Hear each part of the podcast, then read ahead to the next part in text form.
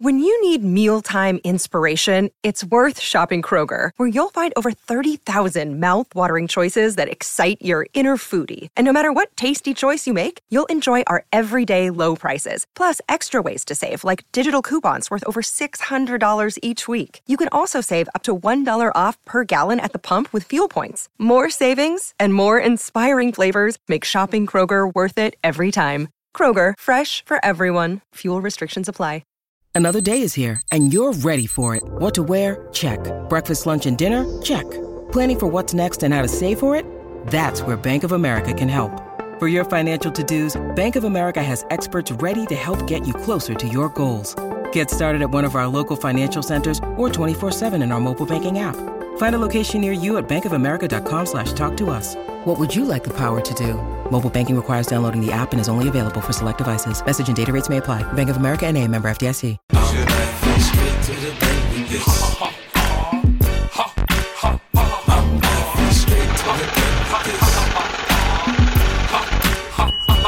What's going on, everybody? It's your boy, Jay Rich. This is Straight to the Bank, my podcast on Destination Debbie Radio, but we have a special episode for y'all today because I was scrolling the timeline earlier today and I was looking at something that popped up on my feed. Matt Miller dropped his first round mock draft for twenty twenty-four. And I thought, who better to call than my best friend, Ray G Q, so we could go through this entire mock draft with y'all.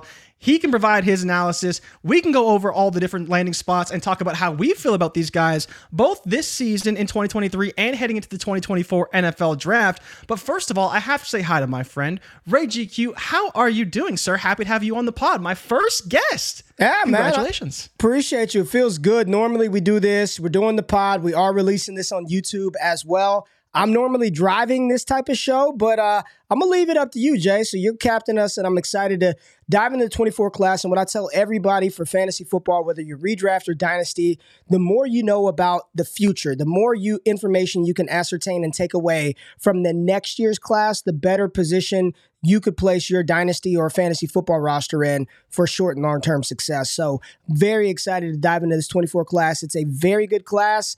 I have not seen this mock yet. You woke up, I called you on something unrelated, and you said, Ray, let's do this mock together. So I'm very excited to see where these players land.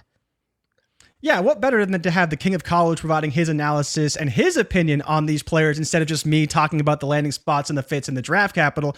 Because for me, this is a barometer, right? We're heading into week zero. We're super excited for college football. And more importantly, we do need to look ahead because for everything that the twenty-three class was, we are on to twenty twenty-four, baby. And the season's going to come and go quicker than we know it. And so we have to have a spot where we say, this is where these guys started. And then we'll see where they ultimately end up. And I'm sure you'll have some opinions on that.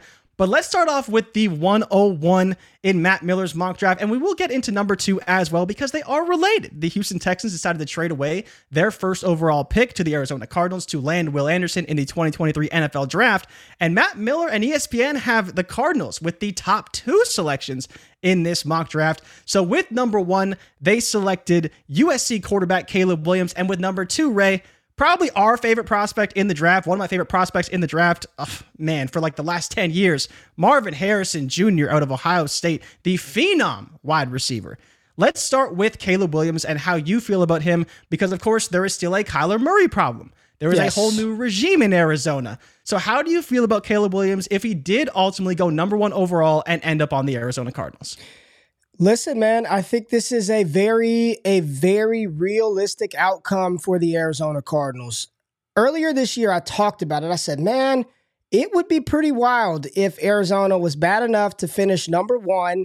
They draft Caleb Williams and then turn right back around and draft Marvin Harrison Junior And the thing that gives this more credence to me, more credit, more credibility, is the fact that Arizona, they have a new G M. They have a new head coach. And normally when those things happen, they want to shop for their own groceries, which means a new quarterback is incoming. Now, Kyler Murray just got the big Call of Duty extension, so there's going to be some finagling of the numbers to kind of figure out if they can actually trade him. But where there's a will, there's a way. Everybody told me, Jay, there's no way the Packers can trade Aaron Rodgers, and we see that he's on the Jets.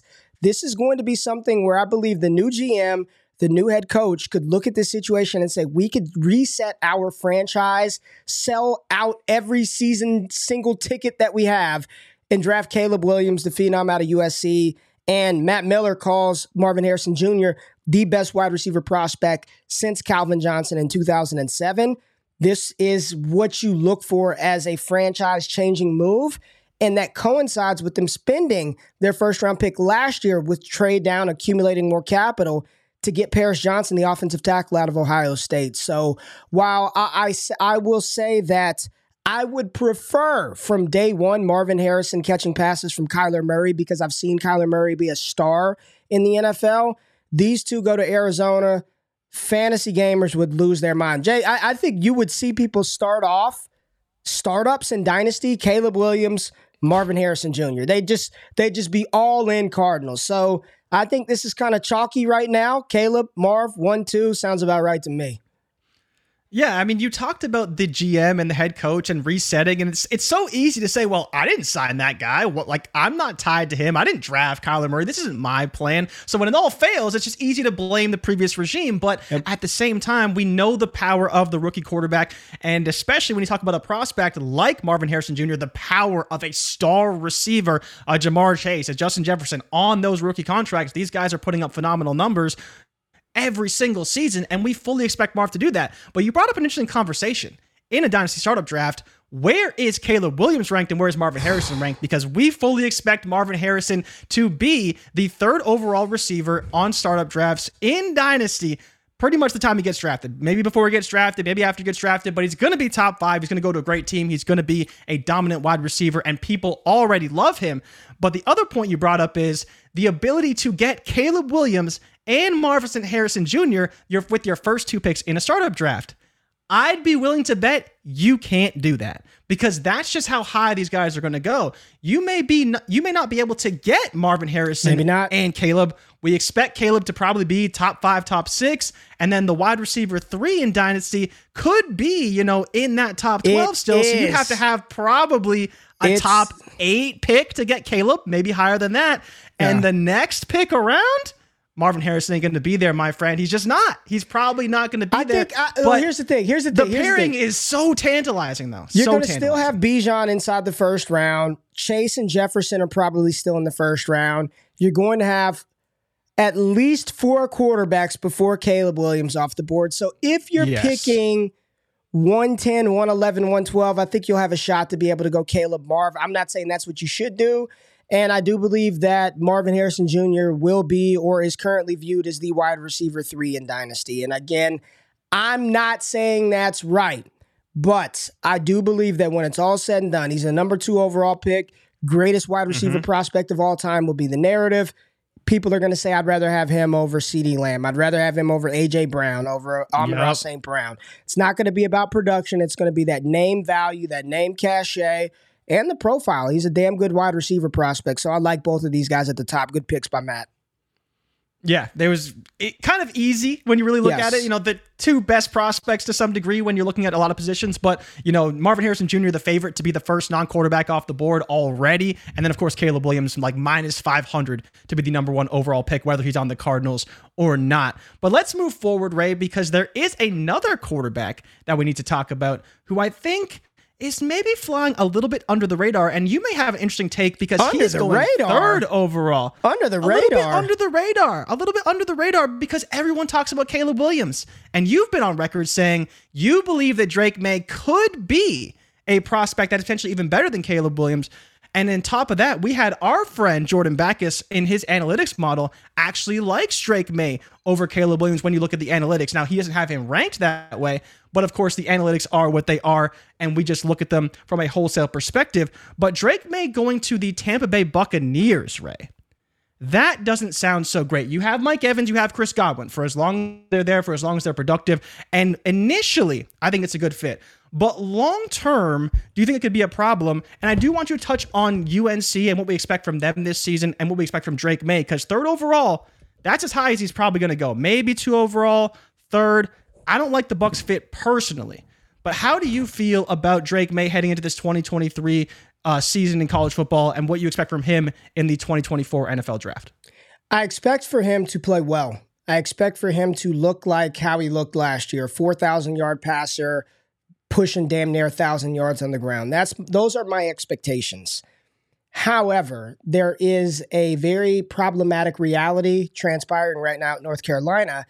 They do not have a guy at wide receiver. There was a transfer, Devontez Walker. Tez Walker was slated to be first-team All-A C C wide receiver, going to be Drake May's number one, just slide in, replace Josh Downs, who matriculated onto the N F L.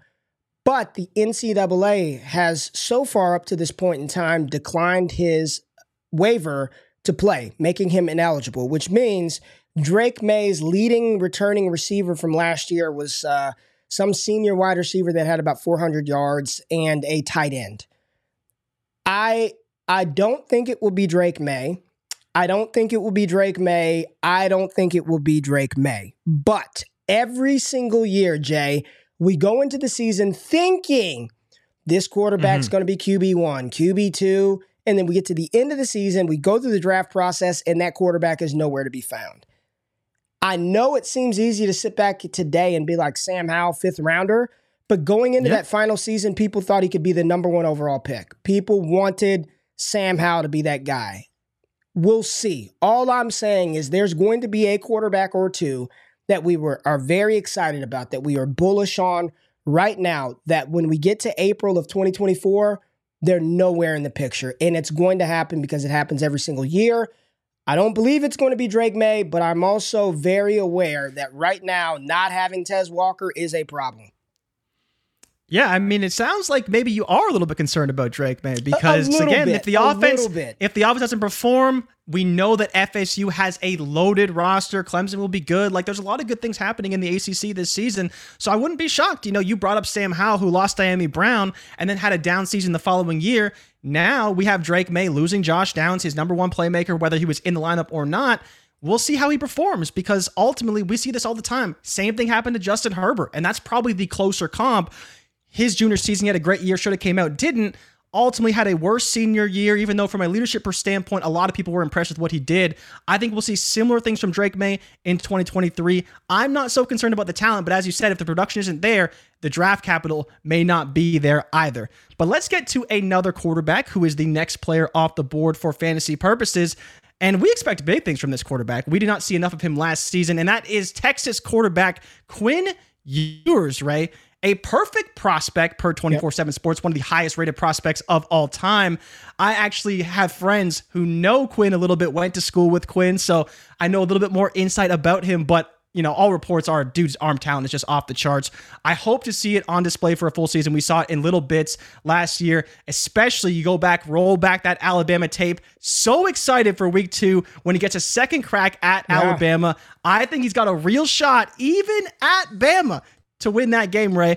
But the Commanders, and you mentioned Sam Howell, taking Quinn Ewers at eight overall. Matt Miller doesn't seem to be so sold on old Sam Howell, and he's looked great in the preseason so far. But the other factor you brought up in Arizona, new ownership, new management potentially as well, could be a big factor here. These guys want to make a splash. They want a star player. And what better than the former Golden Mullet, but a supreme athlete, phenomenal talent, superstar potentially going to Washington to bring new life into this franchise. How do you feel about Quinn Ewers this season and what you expect from him in the twenty twenty-four N F L draft? I expect Texas to win the Big twelve and push for a college football playoff spot. If they win the Big twelve, they're going to the college football playoffs. If they win the Big twelve, quarterback played well. All accounts, people that I know that played at University of Texas that are still tapped in, it's Quinn's job. It's not Arch Manning. It's not Malik Murphy. It's Quinn Ewers. You look at that offense, yes, they lost Bijan Robinson, but they've got some studs there at receiver, at running back, the, the, the new guys that have come in at running back, receiving core is good, and they've got a phenomenal tight end that we may talk about later down the line. Um, but Jay, this is um, this is going to be a situation where Quinn is set up to succeed. I believe mm-hmm. in Steve Sarkisian. He has yep. developed tons of quarterbacks that have gone on to the N F L. Quinn has matured. He's lost weight. He talked about stop eating so much Chick-fil-A. He's ready to roll. So listen, I like Sam Howell. I think that he could potentially earn this job for the long haul. So we'll see how it plays out. But if not, and Washington's picking eighth overall, then that tells me Ron Rivera's probably out as head coach, new head coach, new quarterback. You know the story. Yeah, we've seen it happen time and time again.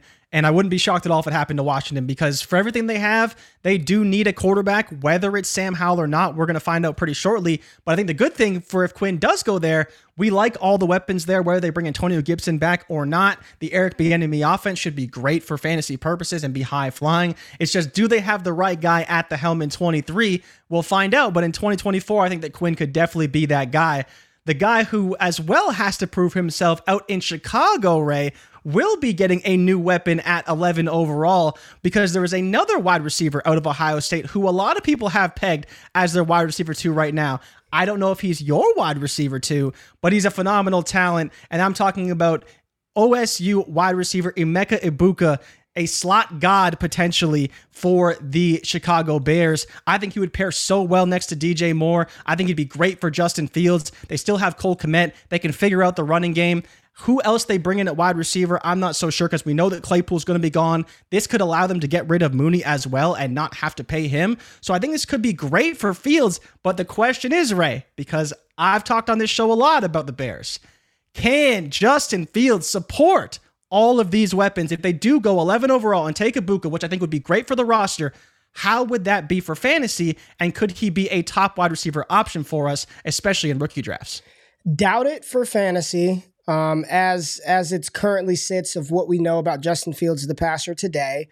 But this is a twenty-four mock. So if the Bears select Emeka here at eleven, that tells me that Fields probably had a pretty good season. He probably made enough steps and he impressed enough people to say, we feel confident moving forward with this young man.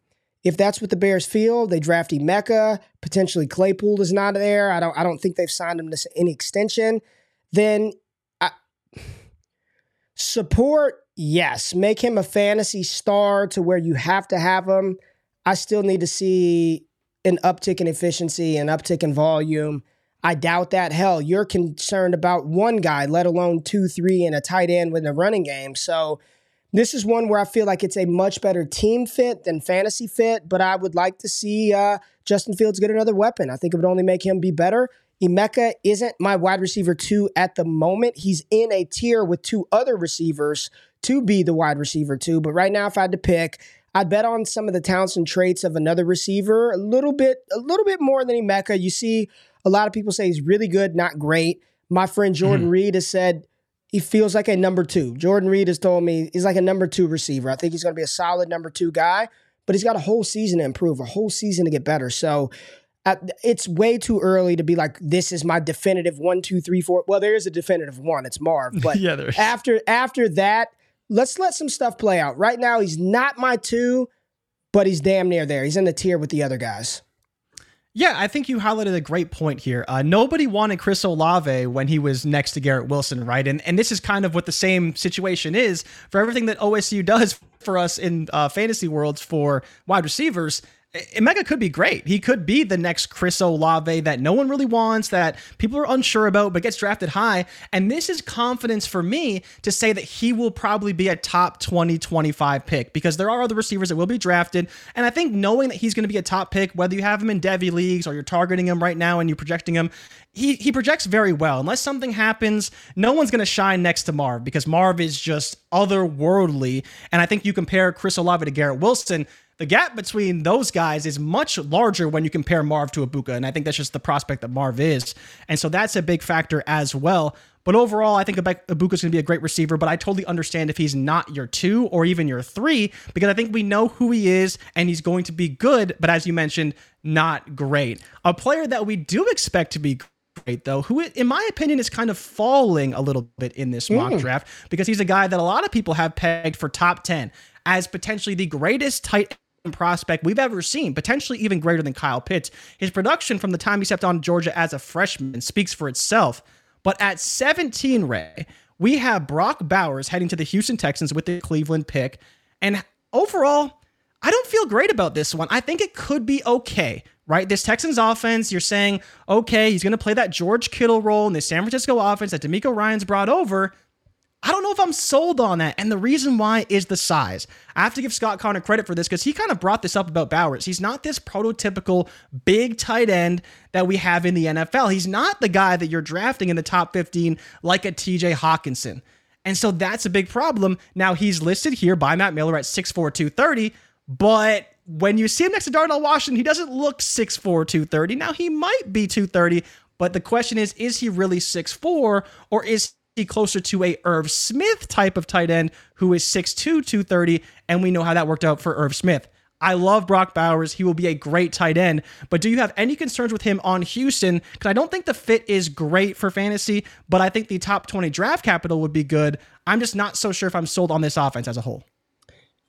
I'm just going to bet on the talent. You do not okay. see collegiate tight ends, collegiate offenses run their system through a tight end. You just don't see it, Jay. It just doesn't happen. You don't see it. It's something that just does not happen in college. And you're talking about Georgia's number one passing option for a team that went on and won the Natty, what, back-to-back seasons, back-to-back yep. national championships. And that offense ran through. I know Stetson Bennett did his thing, but Brock Bowers was the guy. So what I'm looking at, the talent and skill set of Bowers, I'm just going to focus on that. I don't want to look at the peripherals. I don't want to look at Houston. I don't want to think about the situation. I just want to say Bowers is a stud, and he's going to be a stud in the league. Does the situation get me excited? Not really, but Brock Bowers should be good enough to overcome some of this, I hope. Hey, it's Kaylee Cuoco for Priceline. Ready to go to your happy place for a happy price? Well, why didn't you say so? Just download the Priceline app right now and save up to sixty percent on hotels. So whether it's Cousin Kevin's Kazoo Concert in Kansas City, go Kevin, or Becky's Bachelorette Bash in Bermuda, you never have to miss a trip ever again. So download the Priceline app today. Your savings are waiting. Go to your happy place for a happy price. Go to your happy price, Priceline. So you actually and tweeted I, out hope the other is day. Not good. Hope is not good, but uh, you, you, you, about you to- tweeted out the other day, uh, hope is the number one killer of dynasty teams, and you say that all the time. You you say you're hoping, uh, we'll see, I we're know. not sold, a I lot know. of not so great words, and this is a guy that we had pegged as a tier one prospect, not necessarily the same caliber as Marvin Harrison Junior, but a tier one prospect that we would take probably in the top six, top seven, top eight of our Superflex rookie drafts, and a guy that you probably had pegged in the top, what, three or four, potentially ahead of all the running backs in this class, right? So that's a big problem for us if we're not so sold. And I think, to your point, if he's not a top ten pick, which to me does make a difference because that's a very large um, instill of confidence in a player to be top ten. If he's seventeen, if he's eighteen, if he's nineteen, I'm kind of like, okay, that's around where some of these very raw but talented tight ends go, but not necessarily these feature guys that we want to have in these offenses. And another guy going to another not so great spot, but out of the University of Texas, Ray, one of your favorite prospects when he was a freshman, going at eighteen to the Miami Dolphins, is none other than Texas wide receiver Xavier Worthy. Mm. I don't know what Matt Miller is doing wow. here. This is just god-awful for fantasy. We Speed. have Tyreek Hill. Speed, we have Jalen Waddle. And now we need another four three wide receiver who, again, broke out super early. So the analytics profile looks great for Xavier Worthy. But how the hell can we confidently draft Xavier Worthy in rookie drafts knowing that he has to overcome Tyreek Hill and Jalen Waddle? And both those guys are already heavily targeted in the offense. There isn't even a wide receiver three of confidence in this offense at all that we even draft in fantasy. You don't even yeah. know who it is. Is it Cedric Wilson? Is it a tight end? We don't know. But if Xavier Worthy goes there, we have to pay attention to it. But the question remains is like, how would you feel about this for fantasy? For Tua, it's great. For Tua, yeah. it's wheels up. But for Worthy and, and for where you may have to draft him in rookie drafts, probably in the top ten or so, it may be a little bit rich for me knowing the situation's not going to get any better anytime soon. This is a spot, Jay, where if Xavier Worthy lands in Miami, it's going to be great for Tua. Like you said, you're adding another field stretcher to this offense. Right now, Tyreek Hill is the primary field stretcher. Jalen Waddle's dope after the catch, but they don't use him down the field. They use him short and intermediate. So you add another guy to learn from Tyreek, maybe preparing for life after Tyreek Hill, but this is good for Tua. It's good for the Miami offense. It's a problem for the A F C East and defenders that have to deal with that week in and week out. For fantasy, Jay, it, it sort of feels like J S N when he came into an established situation with D K Metcalf and Tyler Lockett. I believe that Jalen Waddle and Tyreek Hill are better than D K and Tyler Lockett. And I don't think Xavier Worthy is as good as Jackson Smith and Jigba, but I think you would look for a situation like that to where you see some splash plays early, They get him involved in the offense, and you're kind of waiting for the day that one of those other two wide receivers aren't there so he could step up and take that next step. But like Xworthy, and if you're going to tell me Quinn Ewers is going to be eighth overall pick, then that probably means he had a dope season and Xavier Worthy is the primary beneficiary. For fantasy, uh, I don't know right away. Maybe it provides a little bit of a discount to buy him in rookie drafts.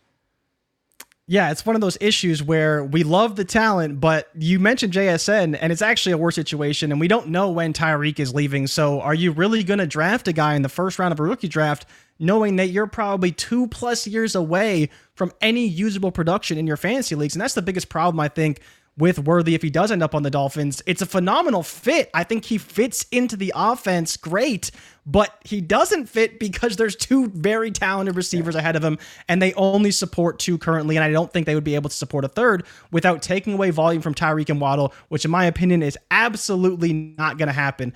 But I do have to get to the next player on the list who went twentieth overall in Matt Miller's twenty twenty-four mock draft, because it is one of your favorite players and a player I'm not overly familiar with. So I'm definitely going to be leaning on you here to discuss some of this prospect because he is rising. I've heard the name a ton. I need to watch more tape, but at twenty, Rome Odunze out of Washington, Ray, he is going to be the wide receiver one for Michael Penix, and a guy who is flying up draft boards right now. Tell the people about him, about what you expect for him in twenty twenty-three and how you'd feel about him in this fit next to Chris Olave in New Orleans. I am a big Rome fan. Right now, today, if I just had to, to put a flag on who's going to end up rising up and being the wide receiver two of this class. Remember, another one of those risers, Jay, where, you know, the fantasy community was watching this thing play out. You saw Zay Flowers with the late rise this mm-hmm. year, who wasn't talked about being a top guy. Jordan Addison, you know, coming in, it was Boutte, then it was this player, J S N, then it was kind of Addison at three or four after Q J.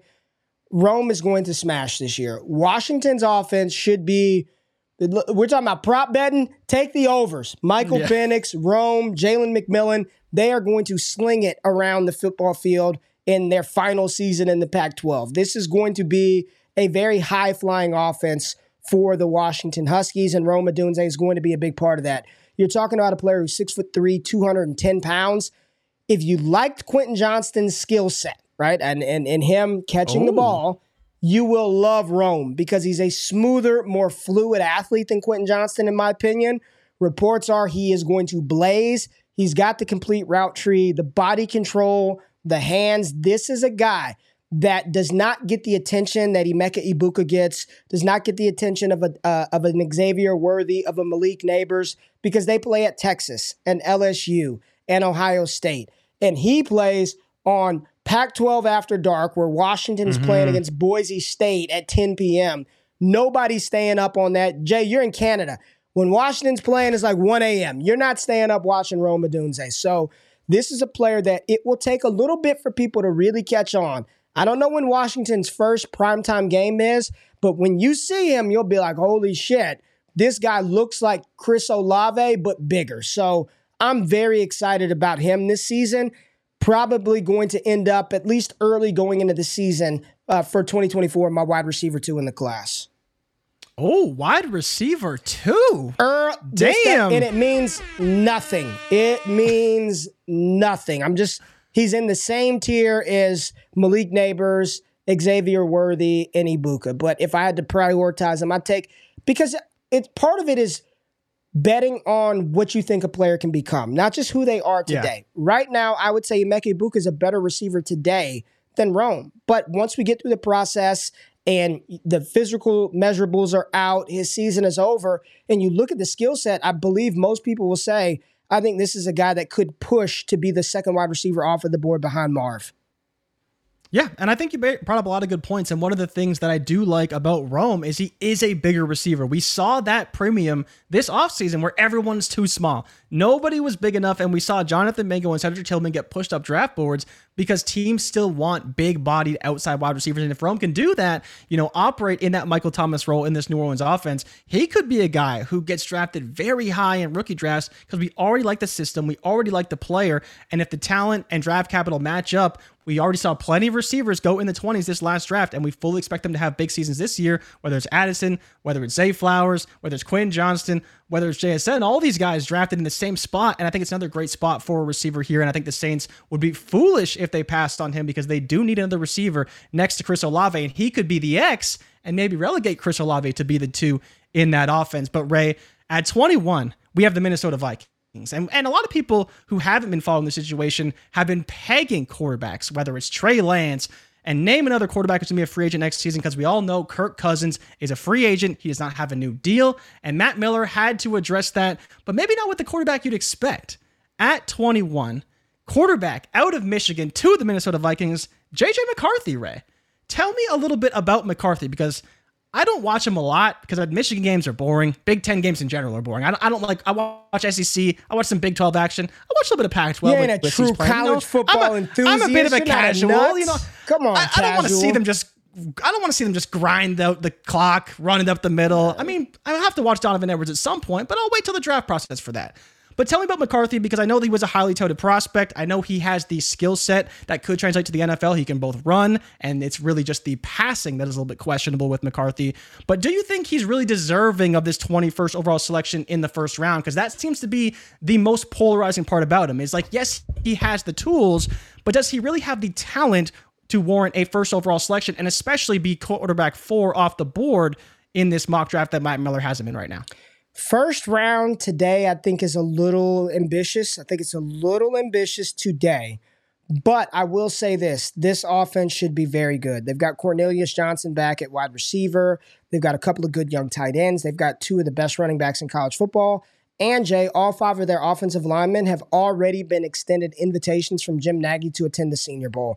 This should Damn. be one of the best offensive front units in college, and when you've got Donovan Edwards and Blake Corum at running back, it should make throwing windows and opportunities for McCarthy very easy. This is a team that I think should push to win, if not win, the Big Ten in twenty twenty-three, especially with the uncertainty at the quarterback position at Ohio State. But if J J can capitalize on this advantageous situation, the strong running game, the big offensive line, the physical tools are there. He can run. The kid is, bl- he is, you're talking about athletic, Drake May, mm-hmm. Caleb Williams. I believe J J McCarthy is a, he's at least as good an athlete as Caleb Williams and Drake May. At For least sure. as For sure. good as those guys. It's the consistency thrown from the pocket. It's him making throws on the run that he has not done so far throughout his collegiate career. So finally, in his third season, with this offensive line, with the rushing attack, I do think that this is the type of guy, Jay, that we saw this in twenty twenty-one. Going into that season, it was T-Law Fields, Fields, T-Law. And then all of a sudden, out of nowhere, Trey Lance, because of the physical tools, the traits. I'm not saying McCarthy's jumping Caleb Williams or Drake May, but when you're talking about maybe pushing for that Q B three spot over Quinn, maybe if Drake May has a down season, maybe J J McCarthy steps up and, and puts some stuff on wax this year where a team says we'll take him over the other guys. Right now, today, I think first round is a little out over your skis, but I'm excited to see him this year. Yeah, and we're projecting, right? And like you said, Michigan's going to be a good team. And, and for whatever reason, that matters to N F L execs. They want to see guys who win games in college and win at a high level. And when you're playing well on a big stage, which McCarthy did to some degree in that game against T C U, he didn't play his best game, but he certainly showed some flashes of what make, could make him a great quarterback at the N F L level. But, Ray, we do have to move on because this is probably my favorite selection in the entire mock draft. Matt Miller did you a favor. He said, you know what, G Q? I got you. I know what your Cowboys need. I know where we need to go. And while you were on an L S U receiver last season, you may be even more excited this year if this ultimately came about because Malik Nabers, the wide receiver out of L S U, is headed to Dallas. Per Matt Miller. We know that Michael Gallup is there, and we're a little bit unsure about his certainty in Dallas. We know they brought in Brandon Cooks, so they need pass-catching weapons. We don't know if Dak Prescott is the future, but I think we all know that we'd be pretty excited if Malik Nabers ended up in Dallas. Talk to the people about Malik Nabers and how you would feel if he did end up on your Dallas Cowboys next April. Yeah, man, you talked about it. I was in on Kayshon Boutte at the start of the season, and it was readily apparent very early that the best receiver on the field for L S U was number eight, and that's Malik Nabers. Now, Jay, what I have not looked at, is he wearing number seven this year? I need to go see, Ooh. did they give Malik the number seven, or did they give it to, um, they've got a defensive tackle. I think it's Mason Smith. That's crazy. That'd be crazy if they gave him the seven. They, they could. But Neighbors, you're talking about the size, the speed, the athleticism. Another one of the guys. You talk about Rome Odunze. I wouldn't be shocked if we look up in the N F L's like, I want that guy from L S U, Malik Neighbors, behind Marvin Harrison Junior I think this would be a great fit for Dallas's offense. He can slide into that wide receiver role. Opposite CeeDee Lamb, let's not forget, Brandon Cooks is only on a one-year deal. Michael Gallup, mm-hmm. you got Jalen Tolbert making some noise, but I don't think that the Cowboys would shy away from adding another playmaker, and they've done a good job of selecting wide receivers in the first round, especially the past couple of years. So you telling me that this talented young wide receiver who hit some very important benchmarks and thresholds as a true sophomore goes to Dallas? This would be one where, Jay, let me just ask you, Emeka with Justin Fields, knowing what you know today, let's not just today. I don't care about what, if Fields throws for five thousand yards, great, we'll change the tune. Yeah. But knowing what you know today, Emeka in Chicago or Malik Neighbors catching passes in the offense with Dak Prescott? It would have to be Malik Neighbors, and I wouldn't even say it's very close. You know, you're talking about a guy, seventy-two receptions, one thousand yards, only three touchdowns, and I think that's where he could grow, but knowing Jaden Daniels is going to be the quarterback there, maybe we don't see a massive touchdown spike for Neighbors, but fourteen yards per reception, both of his seasons as a freshman and a sophomore, great for Malik Neighbors, and I think in Dallas, he would absolutely smash. The problem is he's never going to supplant CeeDee Lamb as the one, but could definitely be an outside threat and be the number two pretty comfortably in that offense right away, and a guy I'd be happy to take in probably the top eight to ten of a Superflex rookie draft because, you know, we talked about Xavier Worthy in Miami. We talked about Egbuka in Chicago. Obviously, Marv is locked in at one, but, you know, Odunze in uh, New Orleans, or would you take Malik Neighbors in Dallas? I think you could easily make the case that Neighbors has the best opportunity for both early production and a high ceiling. I think if this did happen, it would be great for fantasy. And if Dak Prescott was the quarterback, we should be pretty happy because then he has his two weapons locked up for a very long time and as long as he's going to be the quarterback in Dallas. Agreed. Agreed. I'm with you one hundred percent, Jay. Uh, we saw CeeDee Lamb and Amari Cooper both be good, and that was when CeeDee was young. So mm-hmm. CeeDee would still be fine. He would be CeeDee. And Malik Neighbors, I think, would be a very usable piece in that offense. I'd be excited for fantasy. Oh, I, I know you'd be excited, but Ray, we have to get to the last pick, number thirty-two overall oh, in wow. Matt Miller's draft. I just looked at it. it. I just looked at it. Because it, it would not be fitting to wow. do a mock draft without wow. the Kansas City Chiefs taking an offensive weapon with the thirty-second overall pick. And I'm not talking about a running mm. back. I'm not talking about a wide receiver. Mm-mm. Per Matt Miller, it would be foolish to predict Travis Kelce will slow down as the number one target for Patrick Mahomes in Kansas City, but he does turn thirty-four this season. The Chiefs might want to look ahead given the importance of the safety valve in the offense. The six foot four, two hundred forty-three pound Jatavian Sanders, tight end from Texas, right? We already have Quinn Ewers going eight overall. We have Xavier Worthy going eighteen overall. Now we got Jatavian Sanders going thirty-second oh, overall. Man. And to your point, if Quinn is the eighth overall pick and playing at that level, Sanders could easily be a top draft choice because he does have the size. He is a freak athlete compared to Bowers. And Ray, on Kansas City, could he push Brock Bowers for tight end one if he gets the first round capital and ends up in Kansas City? Jay, you know, I, I don't, we, we are not one for hot takes. We are passionate with our takes and we, we try to back them with reason and logic. And I look at Jatavian Sanders and you take a look at his recruiting profile. Coming out of high school, he was rated as an athlete, number one athlete in the class, thirteenth best player overall in the class. His comparison was Jonnu Smith of the Tennessee Titans as a prospect. Okay. When you watch J T, the thing that he does so well is he is a three-down tight end. He can play on first and second downs, in line, and block, and you can flex him out, move him in that in that wide flex role that Travis Kelce plays. If he were to land in Kansas City, and think about what's happened throughout this mock. His quarterback went eighth overall. His mm-hmm. receiver went eighteenth overall. There were probably some O-linemen or defenders that we didn't look at that also were drafted in this mock from Texas. But this would tell me that Texas did, in fact, have a fantastic year under Quinn Ewers and Steve Sark. And Sanders is going to be a big part of that. While the offense did not run through him the way the offense ran through Bowers at Georgia, it's not an indictment on Jatavian Sanders. This kid is going to be, if he does what he needs to do, he's going to be the tight end two in this class. And you're telling me a thirty-five-year-old Kelsey going mm-hmm. into next season, Kansas City Chiefs, Patrick Mahomes. Mm-hmm. I do think that there's a world in which fantasy gamers will say, give me Sanders over Bowers. And we just saw this in twenty twenty when you had J T ranked ahead of Clyde. Clyde goes to Kansas City. Clyde gets propelled five, six spots Boom. as the R B one. Yeah. So I'm still Bowers. I'm still Team okay. Bowers. But if this were to happen, I would be a damn lie if I said I didn't want a few shares of Sanders, man. I'd be a lie.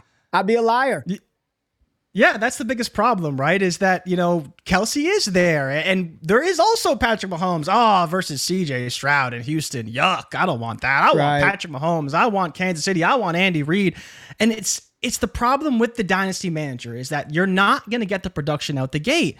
But if he hits, you know, Bowers may be better in his rookie season, maybe in the sophomore season, but by that third year, if they draft Sanders in the first round, he's going to get a shot to be yes. Travis Kelce.